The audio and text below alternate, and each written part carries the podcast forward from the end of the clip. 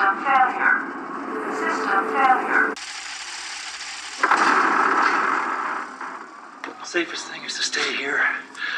Wait for morning. Wait for these others to see if they ever show up. Wait for the brave folks on the raft to bring help. But me, I'm tired of waiting.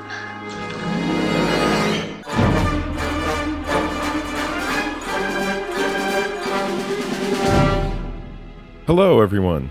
Matt here, and welcome to Looking Back at Lost, where each week I look at another episode of A B C's Lost to see how that episode fits into the series as a whole. Today I'll be covering episode two oh one, entitled Man of Science, Man of Faith. This is the twenty-fifth episode of Lost, and there are ninety-six to go. First, I'd like to share some feedback.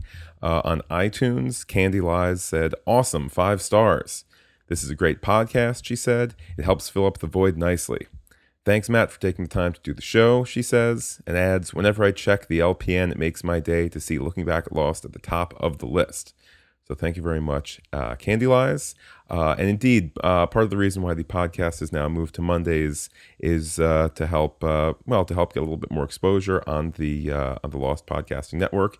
And if you are a fan, and if you are getting uh, Looking Back at Lost through the Lost Podcasting Network, Uh, you can always sign up for my feed on iTunes uh, as well if if uh, if you want to use that option to you. Uh, moving on, I also got an email from Barry, who had uh, checked in a while ago, and Barry said, "Keep up the good work. I thoroughly enjoy my weekly fix of Looking Back with you." So thank you very much, Barry, for taking the time yet again to email me. Uh, and then on Twitter, uh, Sci-Fi Horror Femme said, "Looking forward to this episode as always, Matt. Looking Back at Lost has become one of my favorite podcasts." So that certainly is very, very nice to hear, uh, Sci-Fi Horror Femme. Uh, she actually was nice enough to email me um, uh, a couple, not a couple, uh, a long list of the podcasts that she listens to, and uh, I'm still making my way through that list to to see what suits me, but um, certainly a couple have jumped out. So thank you very much, Sci-Fi Horror Femme. And last but not least, of course, uh, what would feedback be without uh, some thoughts from Bonnie, who sent in an email uh, and said the following. Uh, and she was uh, referring to uh, a couple episodes ago uh, where, uh, well, where once again we were dealing with uh, Kate being a troublemaker. Bonnie said this: "I have an observation on what ultimately makes Kate a difficult female lead. Like her or not, Anna Lucia is a character that is recognizable and is portrayed in a manner that rings true. I've known girls like her. I've had the crap beat out of me in middle school by girls like her." Bonnie goes on to say, uh, "While I have known girls with backgrounds such as Kate's, they do not generally date boys who go out, uh, who go on to become doctors, marry police officers, and have adventures in the Australian outback while outrunning and outgunning a U S Marshal. The sorry truth of their lot is that even if they escape from a neglectful and abusive childhood, they still tend to dwell in a predictable hell of their own making." And uh, when I responded to Bonnie, I mean, I certainly, I, you know, I think I agreed with a lot of what she said. Um, I mean, indeed, I think that she's hit the nail on the head when it comes to Kate. Many of the other characters on the show, and indeed people in real life, they struggle, uh, attempt, and succeed at overcoming their demons. But Kate, Kate keeps falling back into the same old trap. You know, you have Sawyer. He's, he really isn't happy with the cycle of violence, but feels pulled towards helping others. Hurley would trade his money for love and respect. Charlie yearns to be a pseudo-father slash husband while struggling with his addiction. Kate, you know, Kate is just in this blind cycle of selfishness and use of others. She uses her relationship with bank robber guy to get that stupid, stupid toy plane. She uses Tom to get to see her mother, et cetera, et cetera, et cetera. Um, I mean, I, and I further agree with Bonnie that um, in another world, you know, one without the mystical moving island uh, protected by ageless wonders, Kate, you know, absolutely would settle into the sort of trashy uh, existence that uh, that uh, Bonnie is hitting on. Um, you know, just Kate's one of these people that in real life would have this mentality of, uh, you know, they deserve a vacation in the Bahamas, you know, and sure, you need to pay that overdue light bill, but that'll get sorted out. But, you know, you really need to relax, you know. So, grr to Kate. A lot of uh, Kate venom here. So with that, let's now properly move on to this episode, and we have the Wikipedia summary read by Dan. Episode two oh one, Man of Science, Man of Faith. The episode starts abruptly. A man wakes up from his bunk bed and immediately presses a few keys on a late nineteen seventies-era computer. He then gets dressed and begins his day as the camera moves about the surrounding rooms, which contain an assortment of objects from the nineteen sixties to the present. He puts on some music, begins an exercise routine, has a shower, makes himself some breakfast, and injects himself with a vaccine. He is interrupted by an explosion, spurring the man to arm himself before using a telescope and mirror system. His gaze reveals the faces of Jack and Locke standing around the hatch shaft, which has just been opened.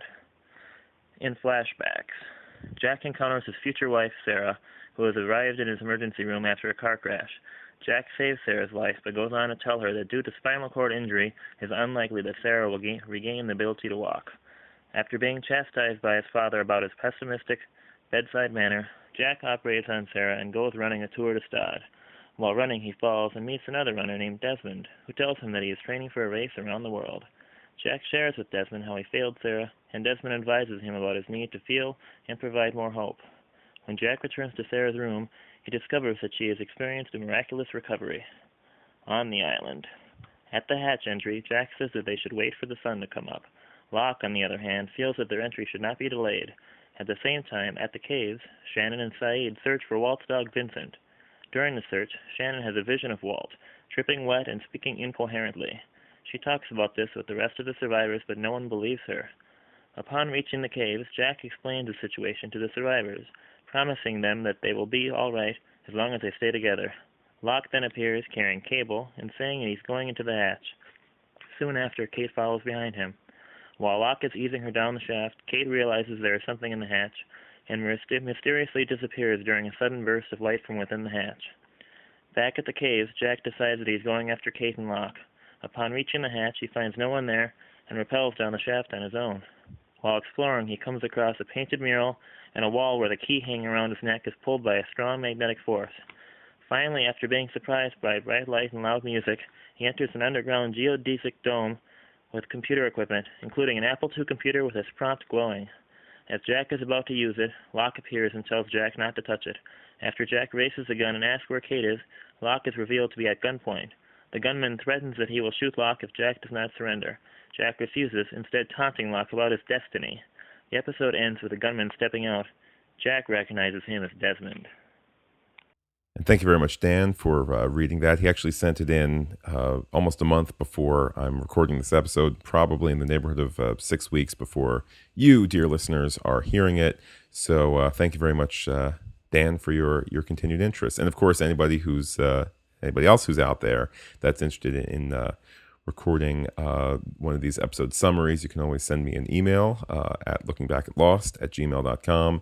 And, of course, there's the new... Um, There's the new voicemail line, which uh, if you don't have the technology at home to uh, to do a recording, uh, or, or even if you don't have uh, a smartphone like Dan, uh, you can just call it into the uh, to the call line. And of course, any feedback you can call into the call line, which uh, the phone number is seven three two, seven oh seven, one eight one five.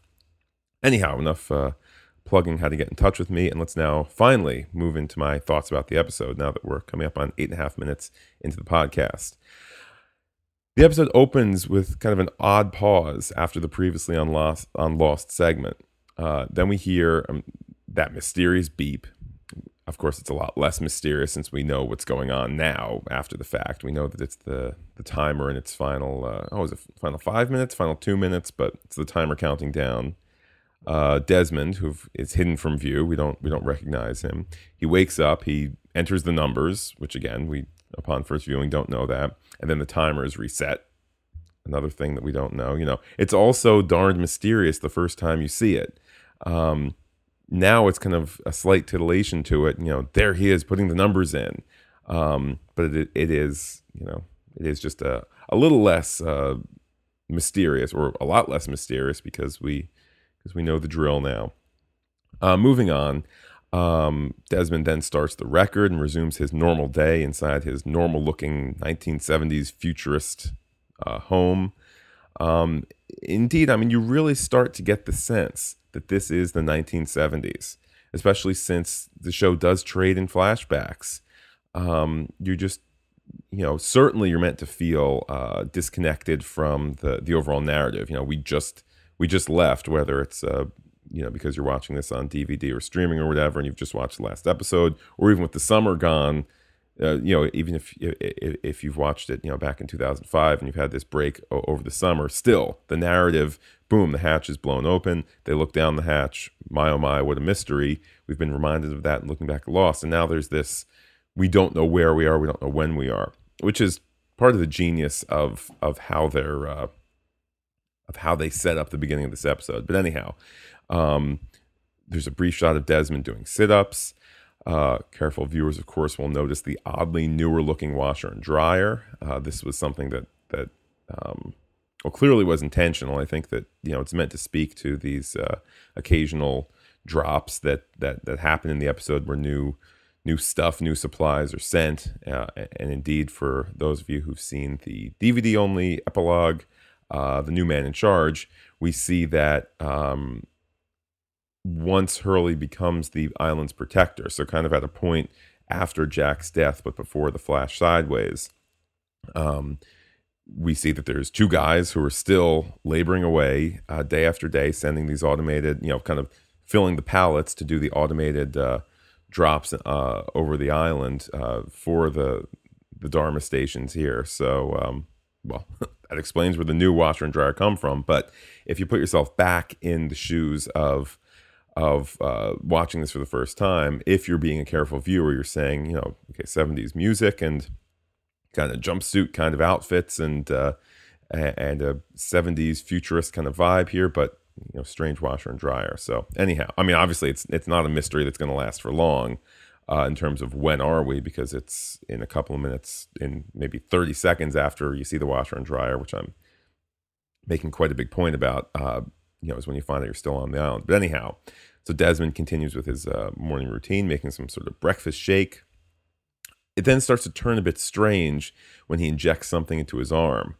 Um, careful pausing will, of course, note that the stuff is labeled C R four eight one five one six dash two three space four two.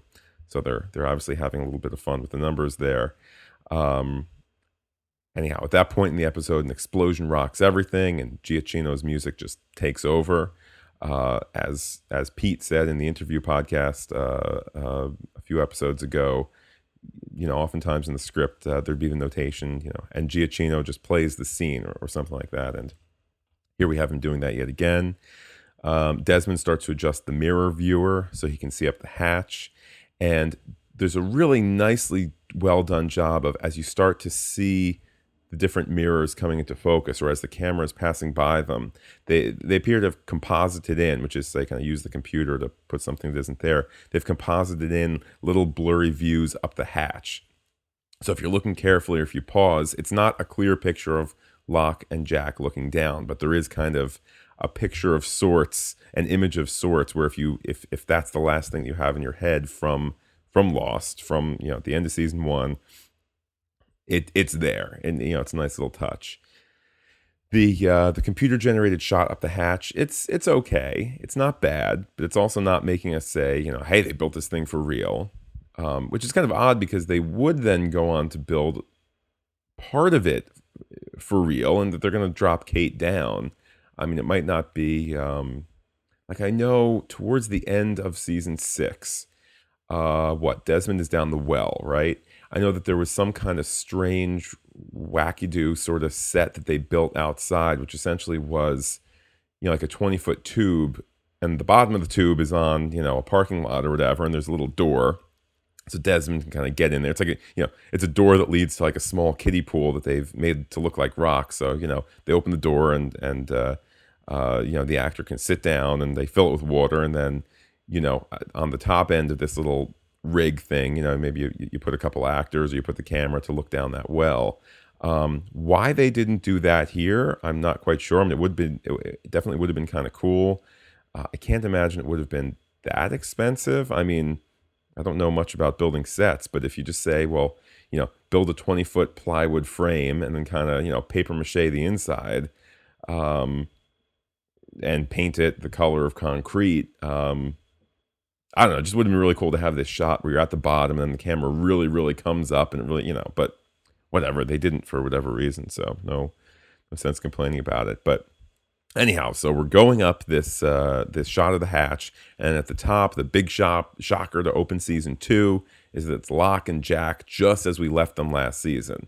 You know, that in, in the last two minutes or so of episode to open season two, that, you know, we, we, we've been where we've been all along, right? Um, and I love the little acting moment, too. Locke staring curiously down the hatch, and Jack wipes sweat from his brow.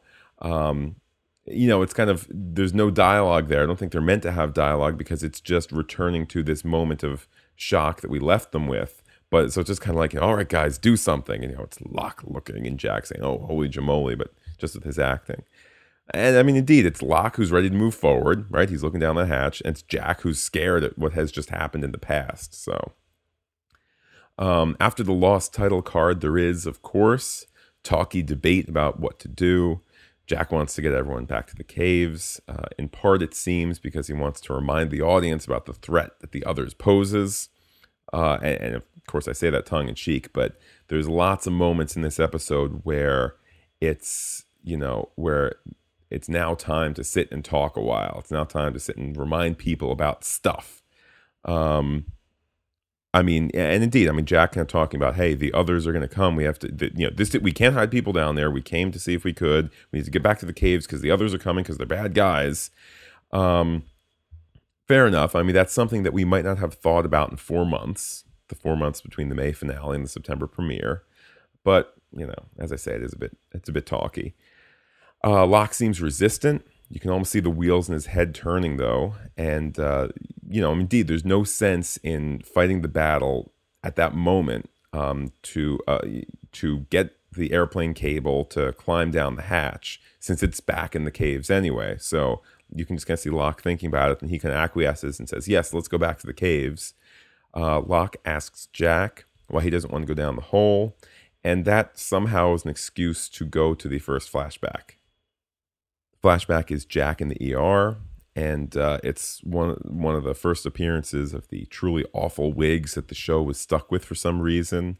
Uh, I I don't know why the show has these awful wigs. I mean, I'm sure that there's uh, there there were and are fine people in Hawaii who could make um, T V and movie quality wigs that could uh, hold up to uh, well, I was going to say to, to H D, but it's not like this is some, you know, the wigs are bad, the beards are bad, but I don't know. And if there isn't somebody in Hawaii, I'm sure you could fly out some hair and makeup person from Los Angeles. But anyhow, whatever. We're we're stuck there with uh, lousy wigs. Jack saves the day with the car crash victim, uh, which, of course, is his future wife, although we might not know it upon first viewing. Um, because as I'll talk about in a bit, I mean, her the makeup that they put her in doesn't make her super recognizable it, to my eyes. But anyhow, um there is, of course, the irony of the guy who hit Sarah, the future wife, um, being brought into the same E R room as well.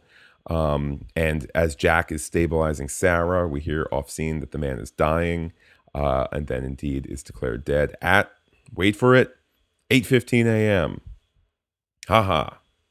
I guess that's amusing. Anyhow, uh, there's a close-up of Sarah, and, and as I said, she's honestly so beat up that it's difficult to tell that it's her, um, which is an odd choice. Uh, now, I suppose it's okay in this scene, but we're going to talk about the the makeup put on her, the kind of, you know, the the effects makeup, the the you know post car crash makeup. We'll talk about that in future scenes. But anyhow, we're certainly meant to kind of get the vibe that it's Sarah anyway, especially with Jack mentioning that uh, dancing at her wedding. And then just kind of walks off with no connection of her. It's kind of this lost moment of, you know, hey, dancing at the wedding. And look, he didn't know her at all. So this must be how he meets the wife. Um, then there's the added irony, of course, that it's Shannon's father, uh, Boone's stepfather, who dies in the same room. Although there's no, there's absolutely no indication of that made uh, at, at this point in the episode, or, or in this episode at all, I should say. But still, we have that little delicious moment waiting for us. Um, back on the island, it seems that they're unaware of the need to bring, uh, uh, pardon me, it seems that they are still aware, very aware of the need to bring new viewers up to speed, uh, or at the very least remind old viewers what has been going on, as you'll hear in this clip. Why'd you light the fuse, man?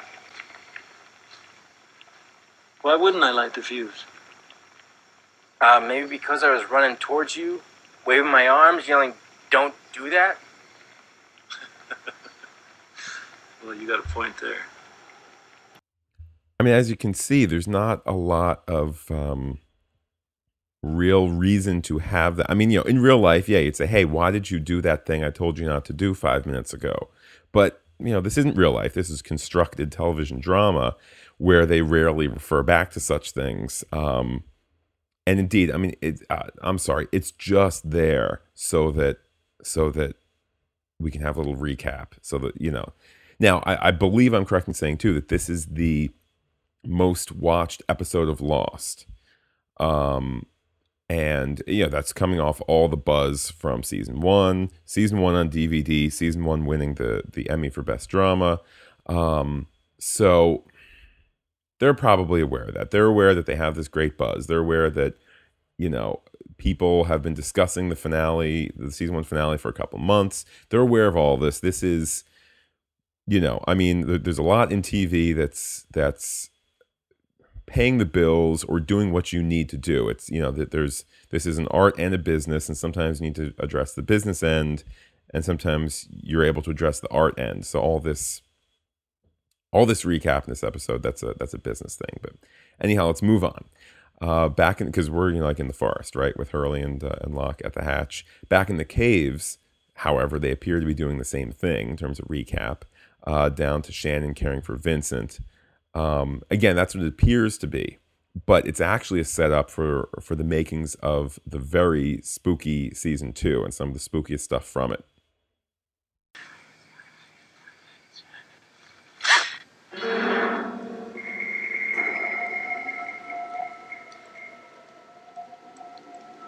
Walt?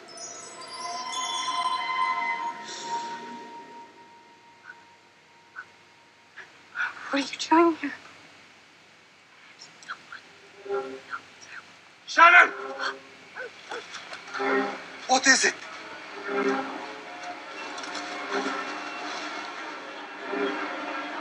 What? So obviously some uh, some spooky stuff indeed there. It's the appearance of uh, kind of ghost Walt or projected Walt or, um, well, I mean, we'll, we'll kind of, it appears to be Walt, uh, certainly. And that's, um, well, that plus kind of uh, preceded by some some whispering. I don't know that it, that it is the whispers, although I suppose it might be. Um, but anyhow, let's let's talk about that scene. Seeing the spooky, drippy Walt uh, starts one of the great questions of the show, in my mind. Are these some sort of psychic projections of Walt? Um, that certainly was the assumption at the time. After all, Walt is special. We've been told how special he is. However, I'm betting that it, it you know, what we're actually seeing is our old friend, the smoke monster. After all, he will appear as Kate's horse. He'll appear as Yemi, Echo's older brother, or older brother, younger brother. Anyhow, Echo's brother. He'll appear as Alex at some points. He'll appear as Locke.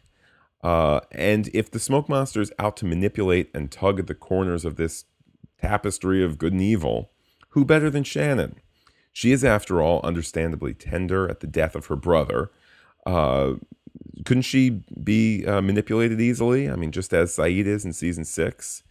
Um, and again, that's not even a Shannon bash. I mean, I think that it, it might it might be delicious to say, oh, well, of course, you know, Shannon's the one that they're going to go for because she's this, you know, kind of stupid bimbo. But, you know, I mean, it, if you treat the character as a real person, she has so much going on that, uh, sure, she's going to be, um, oh, I suppose, kind of predisposed for, uh, for some kind of... Um, manipulation, simple as that. So I'm going with these appearances of Walt. It's uh, it's it's the smoke monster doing what he does best, manipulation. Um, I mean, add to that, I don't think there's ever any time that Walt says, you know, hey, I was thinking about you really hard there, Shannon. After I, after I was, uh, I, you know, after I was taken away, I was thinking so much of you. I mean, further, let's not forget uh, when Walt was taken away, right? When Walt was taken away by the others, he did not end up in the water. They grabbed him. There's that shot at the end of season one where he's on the boat and the boat's going away. Um, we didn't see Walt get wet. I think that we're kind of meant to misremember that slightly. Now, if you're the smoke monster who doesn't know what happened to Walt, let's say, but you're, you know, doing your little scans of people's minds and whatever, and you know that Walt has gone out on the raft. Well, what would a really scary way be to, you know, what scary way to be? What would a scary, you know, to somebody who's headed out on, on a raft, let's put it like that as I stumble over my words here. Somebody who's gone out on a raft and you don't know what their fate is. If they suddenly appear to you uh, disheveled and soaking wet, I mean, you'd assume that something went wrong with the raft. So anyhow, it, um, you know, it's, uh, I'm going with the smoke monster. That's the bottom line there. Um, at this point now, we are one third of the way through the episode. Um, not the podcast, mind you, the actual, uh, the actual, the actual episode. Um, and it's, it's a bit of a chore watching it, in my opinion, at this one third mark. There's more exposition, essentially rehashing the last season. Hurley was in a psych ward, got the numbers from Leonard, played the numbers, won the lotto, one hundred twenty million dollars, grandpa died, house burned. They do have some new information in, in Hurley's information here. Uh, the chicken place he worked at was hit by a meteor, but, you know, it's still kind of tiresome. I love season two, don't get me wrong. I love Dharma. I absolutely love Desmond as my number one character for the whole series. Uh, I love the Desmond Penny love story. I love it all, but it's just not here. It's not at. It's not in this episode, uh, by and large, and certainly not in this first third of the episode. The irony being, uh, here we are at what twenty-six minutes and about twenty-five seconds, uh, and we are, you know, now discussing the first fifteen minutes of an episode. But anyhow, um, we're just seeing so much rehash about the others coming to us, you know, to eat us, ha ha ha is the joke, you know, but et cetera, et cetera. You know, heck, the Hurley verbal recap ends with him telling Jack that Jack's bedside manner sucks, which would be funny, but it actually was just setting up the return to the Doctor Jack flashback. So, er. Um, anyhow, let me, moving on here.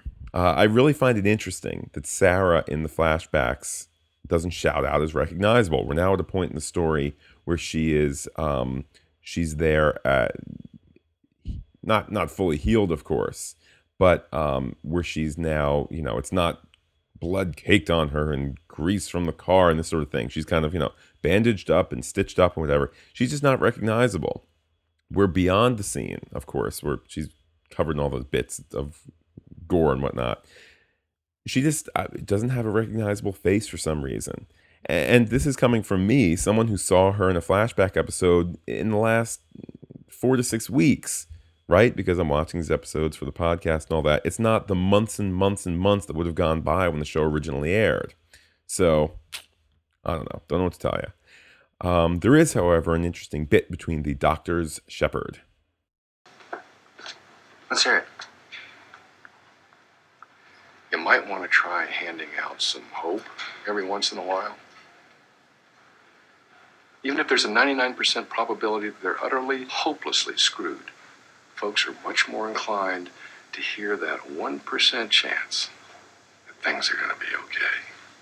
Her spine's crushed. I tell her that everything's going to be okay. That's false hope, Dad. But maybe, maybe. But it's still hope. Not only is it obviously a good comment on Jack in the past as well as on the island, um, but it's interesting that this information about hope comes from Christian. I think that I underestimated the show's naming of him as Christian Shepherd. Uh, as, of course, noted in, uh, in the finale, it's slightly over the top, given that some are inclined to follow the Christian Shepherd uh, in life. Uh, and I'm not exactly arguing that Doctor Chris- Christian Shepherd is a Christ figure in the show. Um, of course, you know, boozing, philandering uh, isn't exactly doctrine. But it is interesting that, uh, you know, it's where he ends up at the end of the end, uh, sticking out his hand and saying, follow me, my son. Um, so just, I, I mean, again, I, I don't have a complete thought there, just that uh, there are times when Doctor Christian Shepherd uh, is, uh, uh, is someone to follow, we'll put it like that.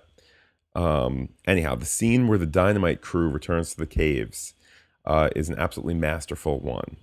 Uh, the chaos of Shannon having seen Walt is eating up everyone.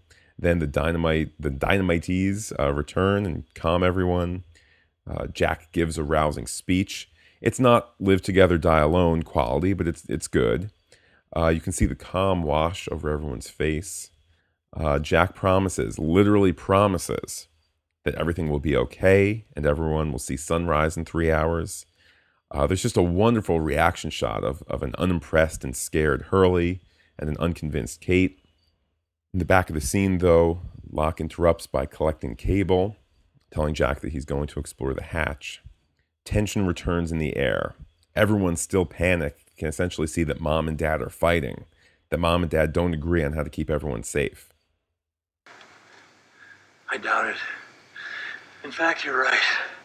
The safest thing is to stay here, wait for morning, wait for these others to see if they ever show up, wait for the brave folks on the raft to bring help. But me, I'm tired of waiting. Mom and dad might be fighting, but Locke's answer is basically to grow the hell up and solve your own problems. Don't let mom and dad take care of it, which uh, is not a bad message at all. Um, as the scene wraps up, there's a, a half of a reaction shot from Kate. And frankly, it's too short, uh, and it should have been edited a second longer. She kind of smirks at Jack. You know, she's just heard this this speech, too, that you just heard from uh, from Locke. And this, this smirk at Jack is kind of half of a, you know, an, an F you, half of a, hey, he told you. Um, and I mean, frankly, even as a Kate hater, right, you heard the conversation between Bonnie and I uh, via email at the at, at the beginning of the podcast here. But so even as a Kate hater, I love that she follows Locke to the hatch. Yes, she's always on the run. But another way to state that is that she's always looking for another option where one does not logically exist, right? That she goes to the hatch, which is a barely viable option. It's in line with her character to keep on searching and keep on fighting. So a moment of Kate love there.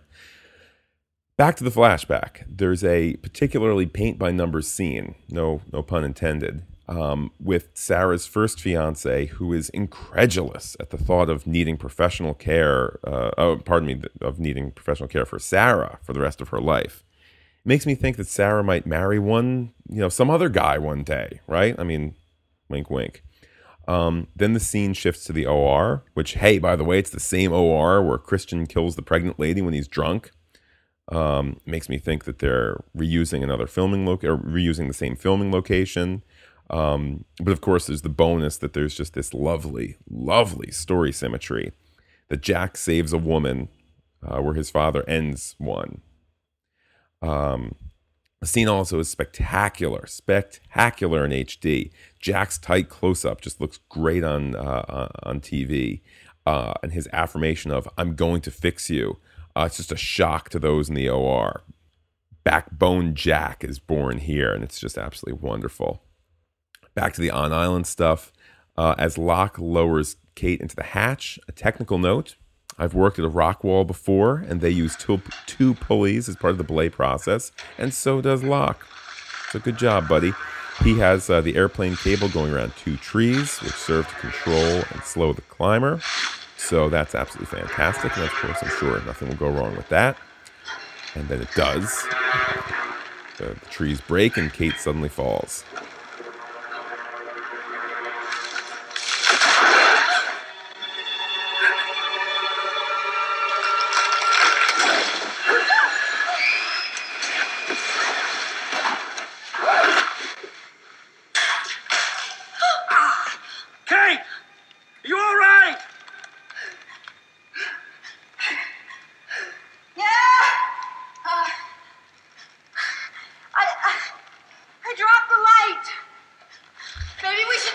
And of course, Locke starts to lower her again.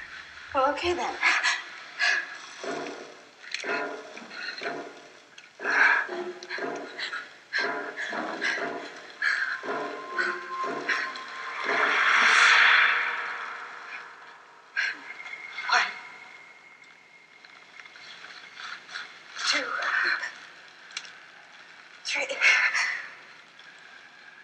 Four.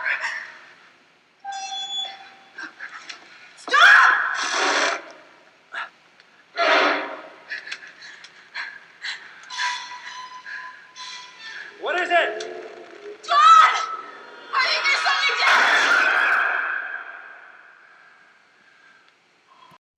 By the way, as she's being lowered, there's just a brilliant, brilliant choice to have us see rocks in that last mirror, the ones on the very bottom.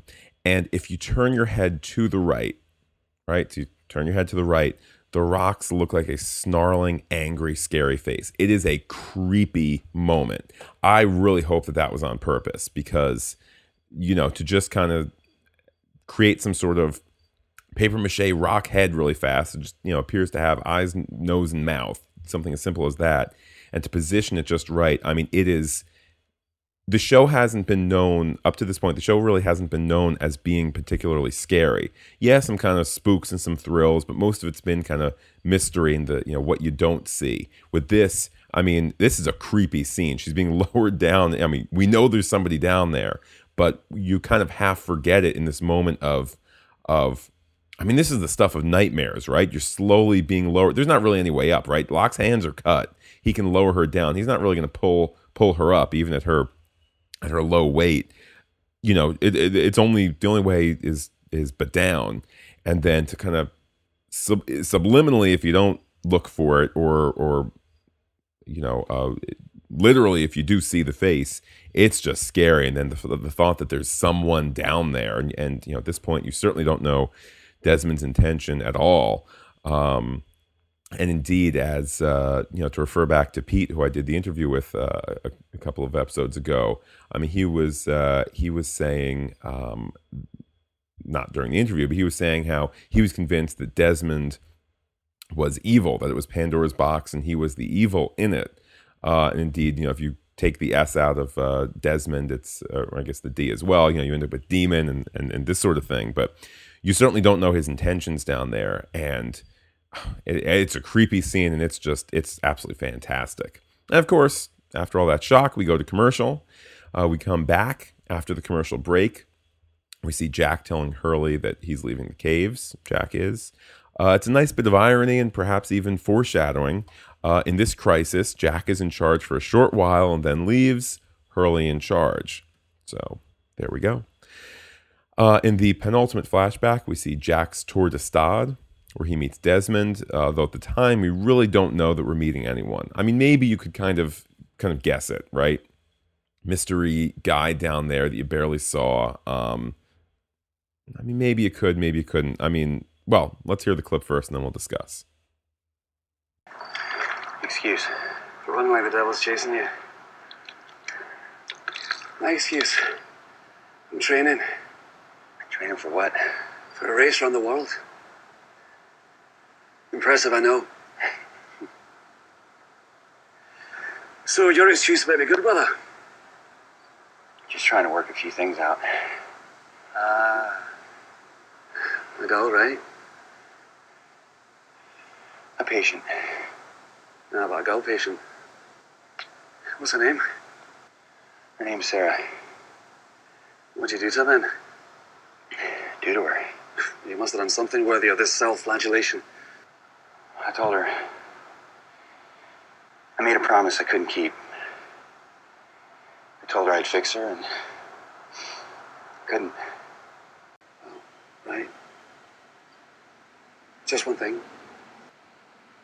What if you did fix her? As is so often the case with Lost, we think we're having a Jack conversation, right? But so mu- much of it is about Desmond doing something over a woman, pushing yourself to do this great thing. Um, and I think, too, that kind of helps um, helps with this lie that, um, you know, that, that well, that this guy that we're meeting at the Tour de Stade, that he's not particularly that important. Um, it's helping save kind of the the thrill of the, the cliffhanger ending. I will mention too, and of course, you know, it's been a while since I've seen uh, season two, and I, I have all of season one in my brain from doing the, the podcast and all that. I know at some point Desmond makes reference to doing a, a solo boat race around the world, and that uh, you know, back at the time, back in the day, uh, there was it was difficult to hear with his accent whether it was solo boat or solar boat. I don't know if the edit here has changed or if they revisit this scene um, from another point of view, which they certainly might. Um, but it just, uh, it, I'll, I'll just share that. It, it strikes me as uh, slightly uh, slightly strange. Uh, I'm certainly not aware of anything having changed from the original broadcast uh, form of this episode. But anyhow, uh, as we come out of the flashback, uh, the sound designer times the whoosh to coincide with Jack hitting the bottom of the floor. It's it, it's a nice touch. I mean, there's not it's not often you say, boy, that sound designer did a great job today, but here you see it. Uh, there is also, of course, uh, that wonderful little hint, um, that seed planted for later seasons, the magnetism pulling at Jack's key, you know, the, the gun case key that he carries around his neck. Um, it's just, it's great. It's something that they wouldn't return to for quite some time. It was one of these things you'd say, oh, you know, Lost doesn't answer these questions. Uh, of course, you look at it now and you're, you know, you're saying, oh, you know, the magnetism that ended with the incident, uh, you know, Juliet's resting place, et cetera, et cetera. All this is going through your mind. Uh, the, the magnetism of the island, which we have, you know, that season one already hinted towards. Uh, of course, let's see, there's the Jack, Jack Locke, Jack Saeed. Um, no, I know Saeed. Well, anyhow, there's a discussion, I believe, between Saeed and Jack. You know, shouldn't uh, East be here? But the, the thing says it's there. The compass says it's there. But anyhow, mag- here we're finally seeing some true magnetism Uh, in the show. Uh, of lesser importance is the mural. Uh, back in the day, of course, much stock was placed in the mural, but it's just there as a bit of fun. Uh, director Jack Bender also is a mural artist, and he knew a bit about what was coming up. So I think seeing the mural, that's where we really can say, you know, the show's, the show's kind of, you know, tapping us from behind and having us look around and say, who was that? Um, there's, there's times that they're doing that, but anyhow. Um, in the final flashback, we see Jack fix Sarah, which is, of course, is predictable. It's meant to be predictable. Um, we know she gets fixed, right? Um, but the emotion is well portrayed. Um, I mean, you, you buy into the, the moment, even though you, it's no shock. Uh, so kudos to them. As a side note, Sarah has ugly feet. Just throw that in there. Uh, and then we're in the final scene. Uh, which is just this wonderful, this wonderful ending. Jack, it's okay. I said drop it. Where's Kate? She's fine. Just put down. I'm not putting down anything. Do you want him to die? Put it down. Is this what you were talking about, Locke? Is this your destiny? All roads lead here. Jack, calm down. Lower your gun. Or I'll blow his damned head off, brother!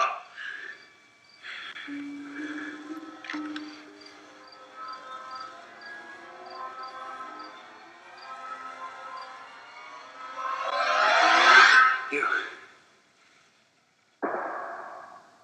Now, I mean, one of the frustrating things about this ending is that, uh, I mean, essentially... Right, they blow the hatch open at the end of season one. You imagine, hey, they're going to get down the hatch. And then how far do they get down? I mean, yes, you see lots and lots of the hatch. And you get tons and tons of information. Uh, the mural, for whatever it's worth, of course. The magnetism. The computer. The fact that Desmond is in there. The the geodesic dome. The overall look to the place. How old, how old it must be, et cetera, et cetera.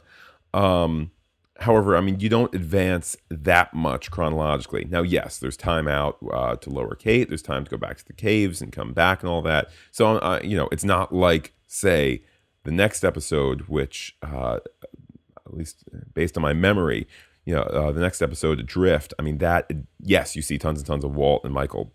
Uh, well, not Walt, but you see, you know, the, the raft stuff. But in terms of advancing the chronology of the show, I think you end up at the exact same point. You just see things from different points of view, um, which is a bit maddening. Uh, and, and, you know, we'll talk about next week. But um, anyhow, I mean, it's a, I, to me, it's a it's a really solid start. I, I'd say my only regret would be that it wasn't a two hour uh, two hour uh, episode to open it. Um, and I mean, to me too, this is the season where you're just maddened. I mean, the first season, ta- I think it's forty-five days or something like that. Uh, you know, that that season one takes place uh, over. Um, I think season two is less than that. I mean, the pace just really slows. There's episode after episode where it's just like, come on, give me more, give me more. Um, but it's just, it's, it's, it's, it's, this is the beginning of the season I've really been waiting for. This and, and, and I love season five as well. But Anyhow, just as a quick side note, I've always thought that Desmond looked different in that scene from the clip, that final scene. Like his nose has been broken, or the actor is wearing uh, prosthetic makeup. I don't know what it is. I mean, at the time I thought, um, I wasn't even initially sure that it was the same guy. I, w- I, I knew that we were meant to think that. But, you know, there was a lot of stuff going on back then about, uh, you know, discussions about twins. And there were the, uh, allegedly or in fact, there were the two twins uh, on the boat that takes Walt. And there was the Lost tie-in novel, Bad Twin, and you know, all this stuff. Um, so I wasn't convinced it was the same guy, or that there was going to be some sort of uh, storyline in, involving you know, how Desmond got hurt. You know, the, the, all this was going through my head back then. But it's just maybe he's just lit poorly. Maybe it's just not a, a solid, you know, basic makeup job. You know, it's kind of the basic, you know, cake makeup or whatever it is that they use. Uh, I'm sure all the female listeners are aghast, uh, you know, saying, oh, what's basic makeup is not called basic makeup or whatever. But anyhow, Desmond looks different. Go back and take a look to the final, the final scene there. It's forty-two minutes and a couple of seconds in. So that is that. Uh, and that, of course, ends the episode, but not the podcast. Let's now take a look at Lostpedia to see any bits and pieces which I have missed. Um, Kate can be, Lostpedia says this, Kate can be faintly heard yelling for Jack over the music, uh, as later shown in Adrift, uh, which, of course, is next week's episode. Uh, that's a really nice touch. I mean, it's not any huge surprise. It's not any... Um, you know, incredibly uh, mysterious uh, thought to do this, just given that, um, you know, it is the next episode. So it's not like you, you know, when I say you, I don't mean you, the listener, or, or we, the audience, but certainly um, the people making it know what's happening in the next episode. But it, it's a nice touch nonetheless. And it's, I mean, you really need to be listening for it, but it's there. If you're kind of really listening and say, you know, what is that? Uh, second, of course, as I mentioned, Adam Rutherford, the driver of the S U V who hit Sarah's car, or was it Sarah that hit him? But anyhow, uh, he appears later on in the episode Abandoned, uh, and he, of course, is Shannon's father. This is the second Jack-centric episode, says Lostpedia, uh, featuring Sarah, in which a relative of Shannon is killed. In Do No Harm, Boone dies, and in this episode, Adam Rutherford dies in flashback. So, there we go. With that, let's now look ahead to next week. Next week is episode two oh two, Adrift, uh, which well shows the rafties and a bit more of the uh, a bit more of the uh, Hatch stuff. A reminder too that new episodes launch to the website, iTunes, and the Lost Podcasting Network on Mondays now. And uh, if you'd like to share feedback, you are more than welcome. There's a bunch of ways to do it. You can call the voice message line. Uh, via Google Voice, which is seven three two, seven oh seven, one eight one five. And since that is Google Voice, um, it just goes straight to voicemail. So there you go. You can say hello to me on Twitter, where I'm Looking Back Lost. You can send an email to looking back at lost at gmail dot com. You can visit the webpage, looking back at lost dot podbean dot com. And last but not least, you can find the show on iTunes, where reviews are always appreciated. So thank you very, very much for listening yet again. Uh, it's been great to be uh, back at podcasting. I know for you, it's just been uh, a week between episodes. For me, it's been uh, it's been a couple of weeks, so it's great to be back with you all yet again. And I look forward to joining you all next Monday for two oh two Adrift. Take care and bye-bye.